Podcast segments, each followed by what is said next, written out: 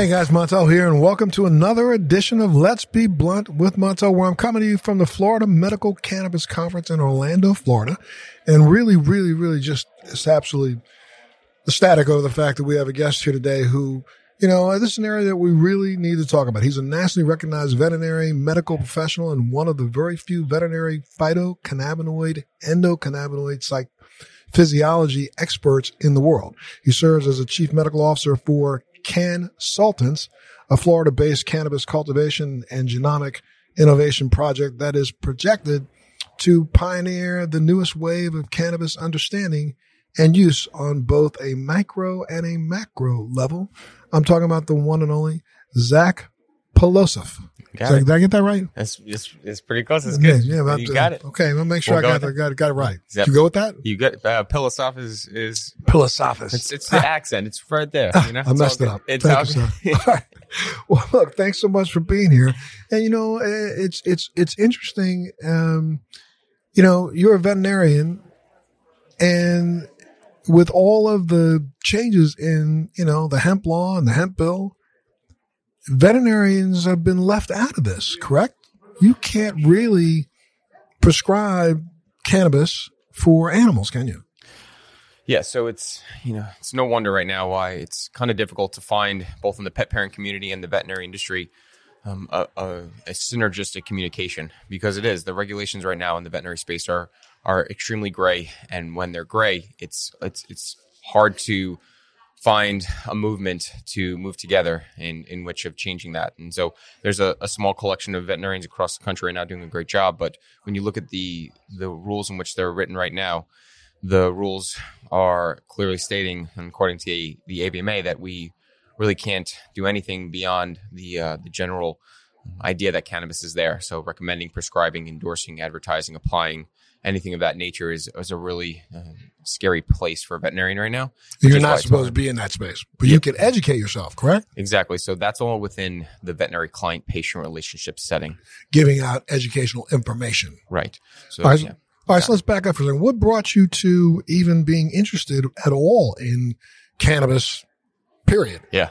So absolutely. So I was actually only a couple years back on the path of becoming a you know classically Western medicine trained specialist in the veterinary space. So I was in a neurology neurosurgery internship program that uh, I was uh, essentially going to go down that path. And at the same time, though, especially in the neurology space as we see in humans, I was getting questions perpetually by pet parents every single day that they'd either seen a neighbor as pet benefit from it and or they were questioning if they should use in their own pet for a variety of conditions whether they were structural and or if they were of a, of a different nature in a metabolic state And, and this has been in the last, only in the last couple of years, right? Since this new wave of, of pseudo CBD experts has kind of come to the, to the fore, right? right exactly so you know the primary figures in the you know quote unquote pet cannabis space or pet CBD space are are not veterinarians right now and that's not a good or a bad thing it's just that veterinarians have a position and a role to play here which is essentially to provide the advisory of an objective medical uh, um, you know an opinion and that's important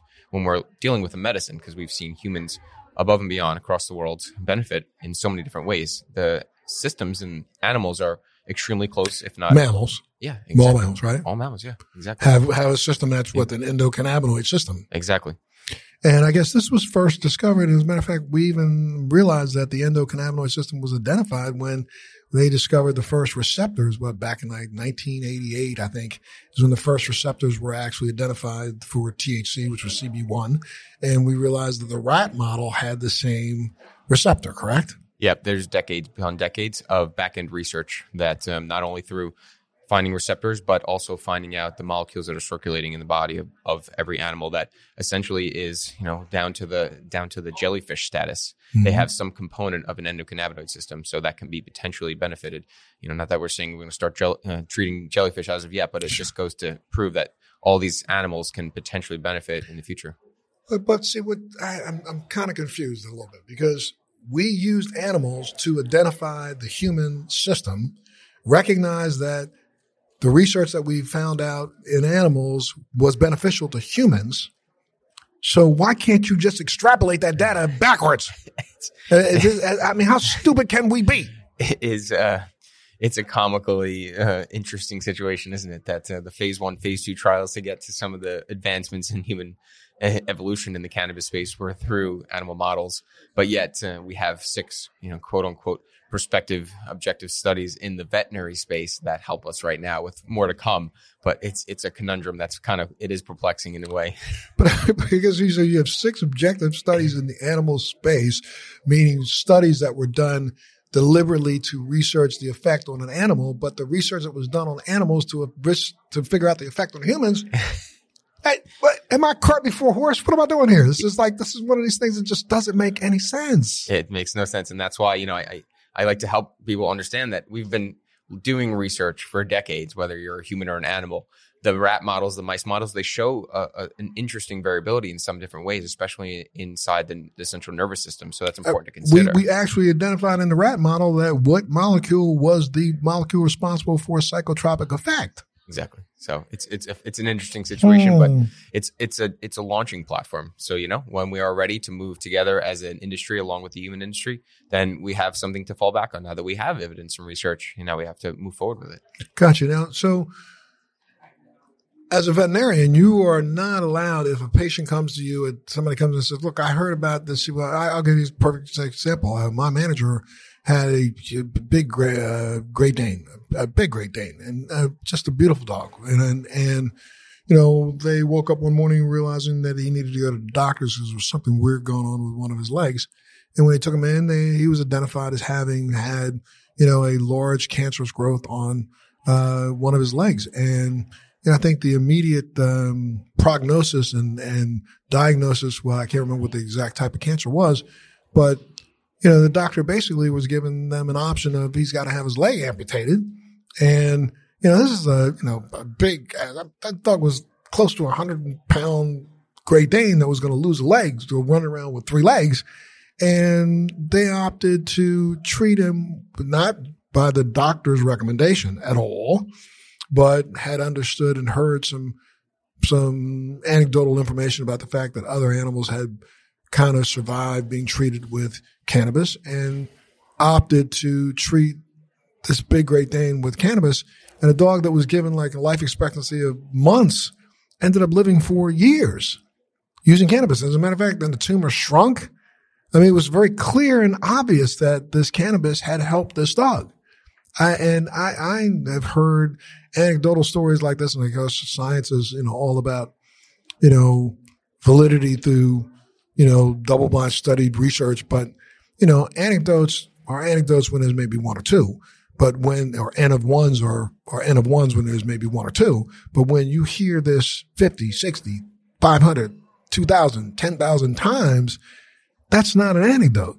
Right. Absolutely. And you, you defined why I'm here is because basically I, I'm, I'm right there with you and I'm hearing these mm-hmm. stories and we have to give a voice to these anecdotal stories that are coming into us. Subjective data in a large quantity can be just as influential and moving as you know a double-blinded, placebo-controlled study uh, if if it's documented and and it's real world real, real world research in a sense. Hundred percent, exactly. Right. So we have to find a way in order to be able to co- communicate that into something that people are trusting as well. And and it's again, it's it's a it's something that drives me every single day to be here and in the front of a pioneering industry with all these other great figures that are doing things in, in the human space and to be able to do that in the animal space. There's so much room for growth, and that's exciting because people are, are willing and ready to grow. Can you can you at least talk about? Can you talk about? You know, what are some of the top reasons that you've heard people will seek out cannabis as a treatment for an animal? Can you talk about that? What other people do, not what you do, yeah. but what people do. Right. Yes. Exactly. Sure. It is. It's. It, you know. It's funny, but you, you have to call it self medicating. Right. You're self medicating your your pet parent. You know, mm-hmm. you're a pet parent. You're self medicating your pet. So it's interesting. But yes, what are people using it for? They're using it for for most of the conditions in humans. So re- generalized anxiety disorders and um, stress reduction, anxiolysis, and then chronic pain. Those are the, mm-hmm. the things that are used on a regular basis where especially the, the younger generation that's involved in this cannabis movement and they're very ready and willing to know that there's efficacy there where, where I'm looking to come in myself as well as with the pioneering veterinarians in the field as well. There's five, six, seven of them that are doing an amazing job as well. And then hopefully more as we go on is then we help to establish the safety profile, looking to look at the ancillary molecules that are added to these products that people are using across the country and the world. And that's where the veterinarian can come in, the safety aspect, the efficacy of pure cannabis based therapies. I think subjectively we know through those anecdotes that were there, but I do hear at the same time some people say it doesn't help and there are some people that say it does. So, what is the difference between those? Is it product selection? Is it the different conditions, or is it something we have to start finding? or is it for? the same thing that we see with all pharmaceuticals? That all pharmaceuticals don't help everybody. Exactly. I mean, you know, a molecule is a molecule. A molecule isn't necessarily going to help every other person, every person out there. I mean, I, I think the FDA will approve a drug if it's only got a thirty percent efficacy rate. so if it only works for three out of ten people, a drug can get approved. Yeah, exactly. It's, it, I mean, the world we're in right now is there's uh, questions everywhere, but uh, what again keeps me optimistic in this this position right now, we're trying to find where exactly, uh, you know, in the gray zones of where we can go. Where where does the white the white light exist in terms of finding answers and being able to move forward? Um, that that's the questions that can be answered if we continue to move on as an industry. Okay, so if, if we were to look at the fact that you know the we know now, and I think we have now proven the fact that all mammals have an endocannabinoid system. That endocannabinoid system, if extrapolated, would probably work the same in all animals. It works in one way in human beings, so it helps to regulate homeost- cellular homeostasis. Correct. We know that, and down to the mitochondrial level. Absolutely. Yeah. So if we know that, we can, can we then assume that it? I'm again just saying from extrapolation. Mm-hmm. Can we assume that assume that it does the same thing in animals that it would do in a human.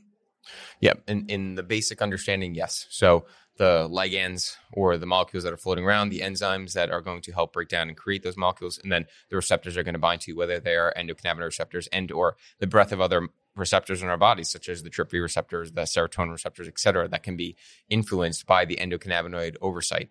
Those are all things that, in general, yes, will communicate over to animals. However, the density and the distribution of those molecules is what kind of differs slightly, which is why we see a little bit of a different effect in humans versus animals.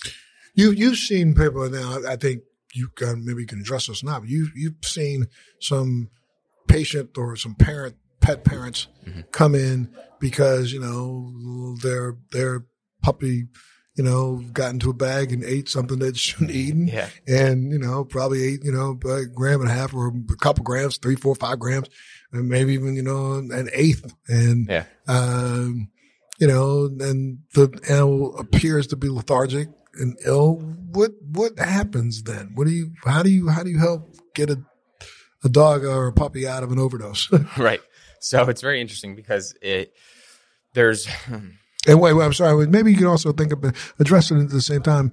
Animals are definitely affected differently by THC than humans are, correct? Exactly. So that's the other component to the, the studies and research we need going forward is essentially understanding the metabolic breakdown that's different. What's happening when they ingest it in between their gastrointestinal and their liver. Because they have such a short, I mean, you know, dogs have, you know, it's really funny. A lot of people, I saw a, a documentary recently that uh, it was something I didn't even know that, you know, when you look at the human being, the human being's digestive tract is about nine times longer than the uh, human being's height. Yeah. So, you know, if, if I'm five foot tall, I've got a, you know, I'm six foot tall. I have a, you know, what, seven or 54 foot long, you know, intestinal tract. Something, yeah. yes, right. And, and animals though, dogs especially, theirs is only about three times as long as their length. So, you know, you got a little puppy who's like, you know, under a foot long. He's only got a three foot long intestinal tract. So right. they're digesting it differently than we digest.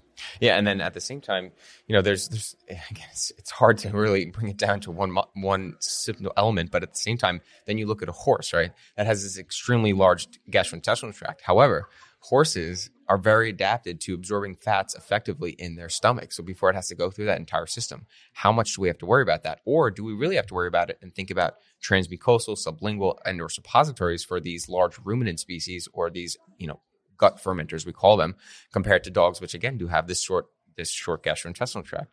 It's there's so many variables, but what again, what I hope people understand as an educational non-client patient relationship is that the safety of cannabis by itself we, we've seen that in terms of that yes there's ways in which THC can affect your body in a in a way that's maybe a little excessive but when it comes to CBD there's not one study out there that shows that it can be um, significantly harmful now with that said in animals, we're lacking longevity studies. Right now, we have some short term studies to support it, but we have a lot of evidence to say that what's more important right now is to make sure the product you are cont- potentially considering is not mm, included with a lot of ancillary molecules in addition to the cannabis that can adulterate and or destroy the potential benefits that you'll see while you still have to self medicate. And explain that a little bit more, uh, meaning like, you know, a lot of the preparation ancillary chemicals that are used to emulsify mm-hmm. the CBD right.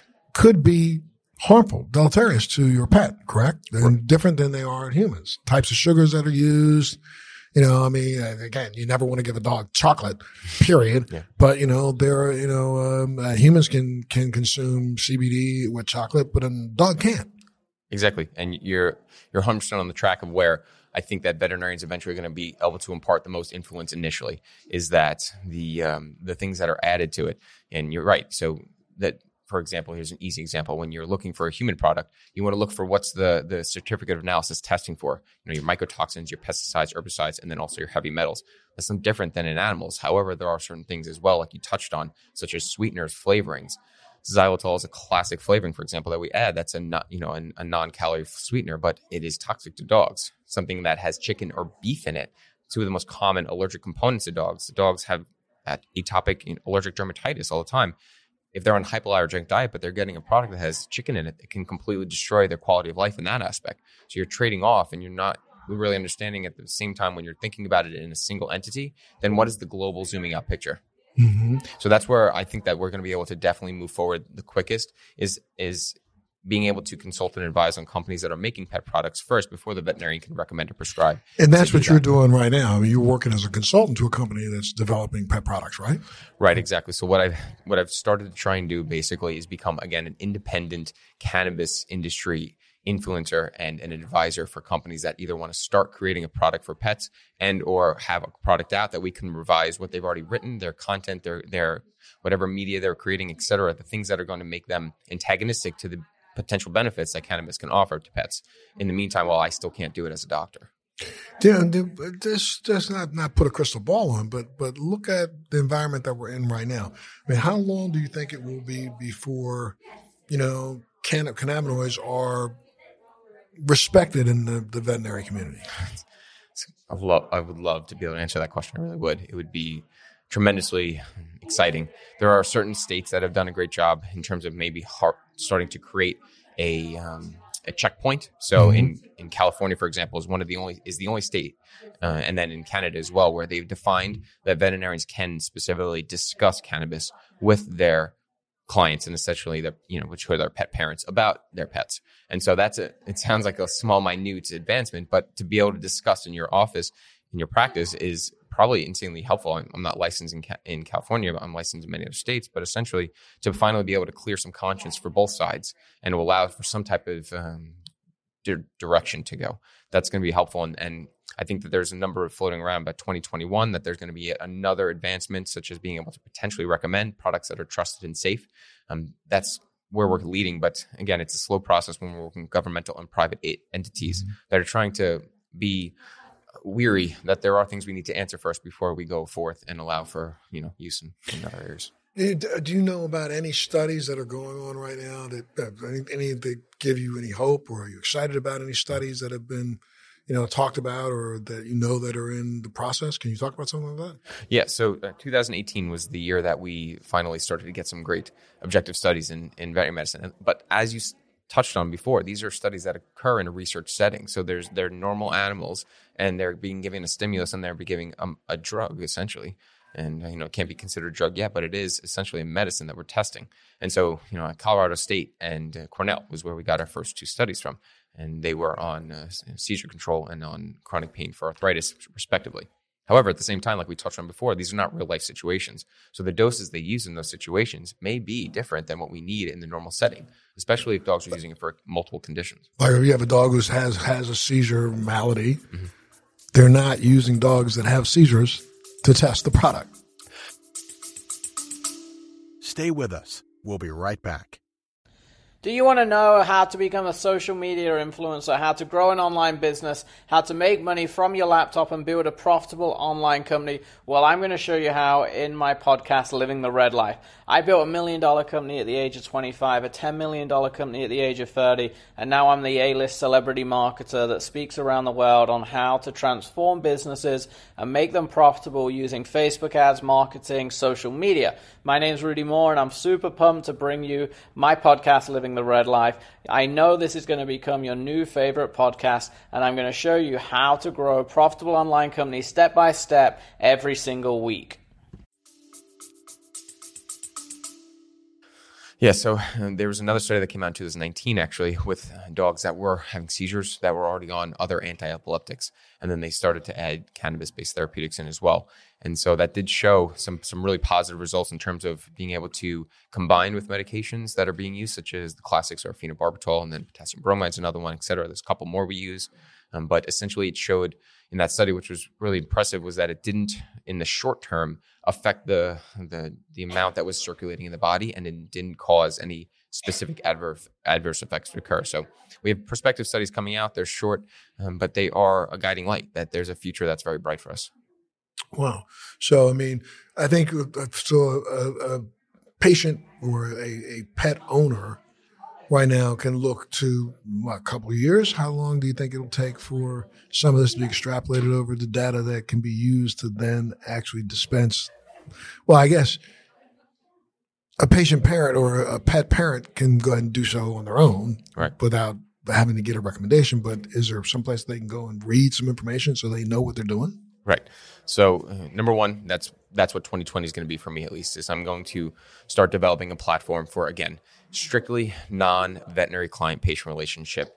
Um, health and wellness advisory and consultations. So generalized understanding of what's your pet's condition, et cetera, and then how what are the different treatments, remedies that we're on already, and then potentially through indirect measures, how we can start to understand where cannabis is, both using the objective research we have that's in a large amount in the human space, and then the small amount that's coming out in veterinary medicine. But at the same time, of course, there's there's um, there are several studies that were done in academia, which we can use and look at uh, phase one and phase two studies, as we we talked about previously. And then at the same time, there are you know there's there's generalized forums where you can get cannabis 101, you know CBD mm-hmm. 101. That you know I'm, I'm, sure that you know Project CBD, for example, was a, a one I used early on. Uh, and there's a book out, a couple books out by some veterinarians that have written some amazing synopses of just some subjective data that have come in on their end mm-hmm. that can give some guiding information. So, so again, this is one of these uh, you're you're in, and I, I, know for people at home who've been listening, you know, you're in the the really the grayest of gray areas there is when it comes to cannabis. I mean, yeah. I, I, was I thought that uh, it was a gray area for doctors to discuss it with human patients, but this is really as gray as gray can be. And the frustration I, I truly believe is felt on both sides. When I say both sides, I mean pet parents as well as veterinarians. They we all we really do. We we know there's something there. And the pet parents, they want advisory and they want to be helped because that's what a veterinarian does in every aspect. You know, we create treatment plans and we help with, you know, tracking over time and that responsibility is put in the pet parent's hand tremendously right now. So it's a, it's a bit of a, a scary time for everyone. But again, I'm, I'm, truly optimistic that the gray zones will start to clear and that we will get some understanding over the next year or two of where veterinarians in a global aspect can start to influence. But this will end up being the same situation that we have right now with humans, where state to state to state to state, mm-hmm. right? It looks like it for now. So you're gonna have to be a state refugee to figure out whether or not you can help your pet. yeah, well, you do, but you know, it's a, it is. It, it'll be a, a gradual, incremental graduation, and uh, and I believe that evolution is coming, but uh, it will be it will be a little slower than I think that some of us want. But remain optimistic. Understand that there are people out there making some some really great strides and gains, and and starting to collect data that will then, with education, advance the industry as a whole.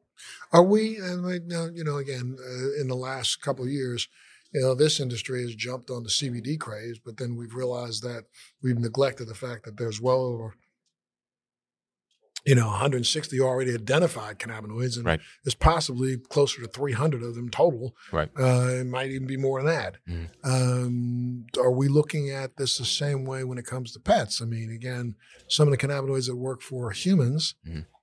may be less as effective as the ones that work for pets. I know that you know um, there has been research that says uh, already out there that you know sometimes animals seek out the cannabis plant in the wild when they have you know gastric issues or digestive issues or other issues that we don't even know what they are. Right. They seek out and eat the plant, looking for a cannabis plant specifically.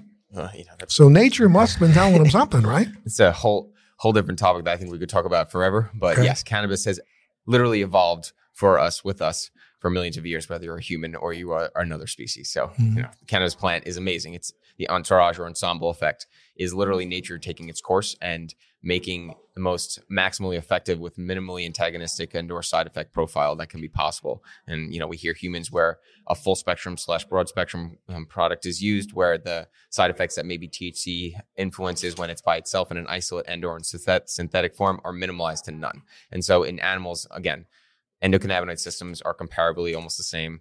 The phytocannabinoids we're using, along with the other terpenoids and flavonoids and vanillinoids, all these other molecules exist in this this amazing plant. They do. They they work together synergistically, and that's what we have to respect as we go on with this using a botanical based medicine. Absolutely. So, I mean, I guess if I wanted to bottom line it, I would say that that people out there, especially pet parents out there, who are really interested in providing their pets with what they think is an efficacious medication, need to really kind of wait, not necessarily wait, but need to know that there's research being done Mhm. and the information is going to be coming their way. Right. And understand that, you know, the community in itself is just constrained right now by, you know, uh, law. Yep, rules and regulations are preventing where we want to be and where we are right now.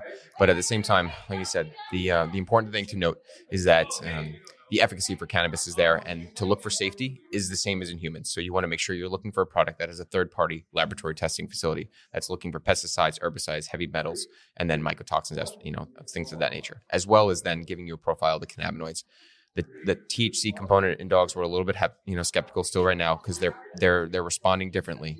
Um, dogs will get, for example, a lot more of an ataxic or a wobbliness. They'll also sometimes vomit, and they will also sometimes lose control of their urine, which are three almost opposites of what we see in humans. So there are differences we still have to find out. But I think for right now, the safety profiles that we look for in humans is the same you have to look for in an animal or pet product. And in addition, also look for the safety of other chemicals that might not just the the toxins like you know the the heavy metals and things, but Mhm. look for other you know uh, chemicals that are used in either you know making them a little bit more viscous or non-viscous, Right. Looking or or even you know staying away from dietary treats in a sense, you know, because certain sugars and things, right? and that's the part that I'm that I'm very excited in 2020 to finally be able to be a primary source of help with is is essentially triaging the plethora of options out there and helping to find the safety profile so that the efficacy of cannabis itself can show the benefits of both humans and animal species. Gotcha. Well, look, you've been listening to Doc Zach Pelosif. Got it right now, right? Closer than the first one. Close to the first I love time. it. Zach Wilson. And, and, You you, know, we've been we've been trying to see if we can give you some information again when it comes to, you know, navigating this space. And there's a space out here that's just booming right now. I mean, I think there's so many products in the marketplace that are claiming to be safe for your pets. And I'm gonna say, I think you, you got to really, really, really, if they wanted to get some information from your consulting company, where would they go? How do they get it? Yep. So LinkedIn has been an, an amazing uh, app for me in terms of connecting with some of the greats in the industry that are doing so, the work that I, I really have to rely on right now. And so LinkedIn is easy to find me on there. Uh, I also have uh, two companies that I'm associated with. One of them would be uh, called Nature's Remedy, which is a one of the Macarag cultivation and consulting companies. So, So- that's what. So if they wanted to get information from them, where they go? MacRat. What? How, So it would be uh, Zach Z A C Okay. at uh, thenatureremedy.com. at the natureremedy.com and Yeah. the other company. And then my other my private consulting company is uh, a private email that we can also share that I'm really excited to to be able to to create a one-on-one relationship with people, which is why I'm finally sharing that with people. But basically, it's Z A C dot one seven zero six one nine at gmail.com which is going to be again it's not going to be straight but it's going to be a, a more one-on-one consult beginning aspect that we're going to evolve to something that the whole world can benefit from Oh, there you go. Well, you know, if you uh, like what you've heard today, make sure that you continue to tune in to Let's Be Blunt with Montel, and you can go right down here in this corner right here and subscribe. And if you subscribe, we're going to make sure that you your name gets put in the mix for the possibility of being able to win a magic butter machine. But you got to make sure that you do a review because we need your review to actually help in the selection process. Make sure you tune in again to the next Let's Be Blunt with Montel.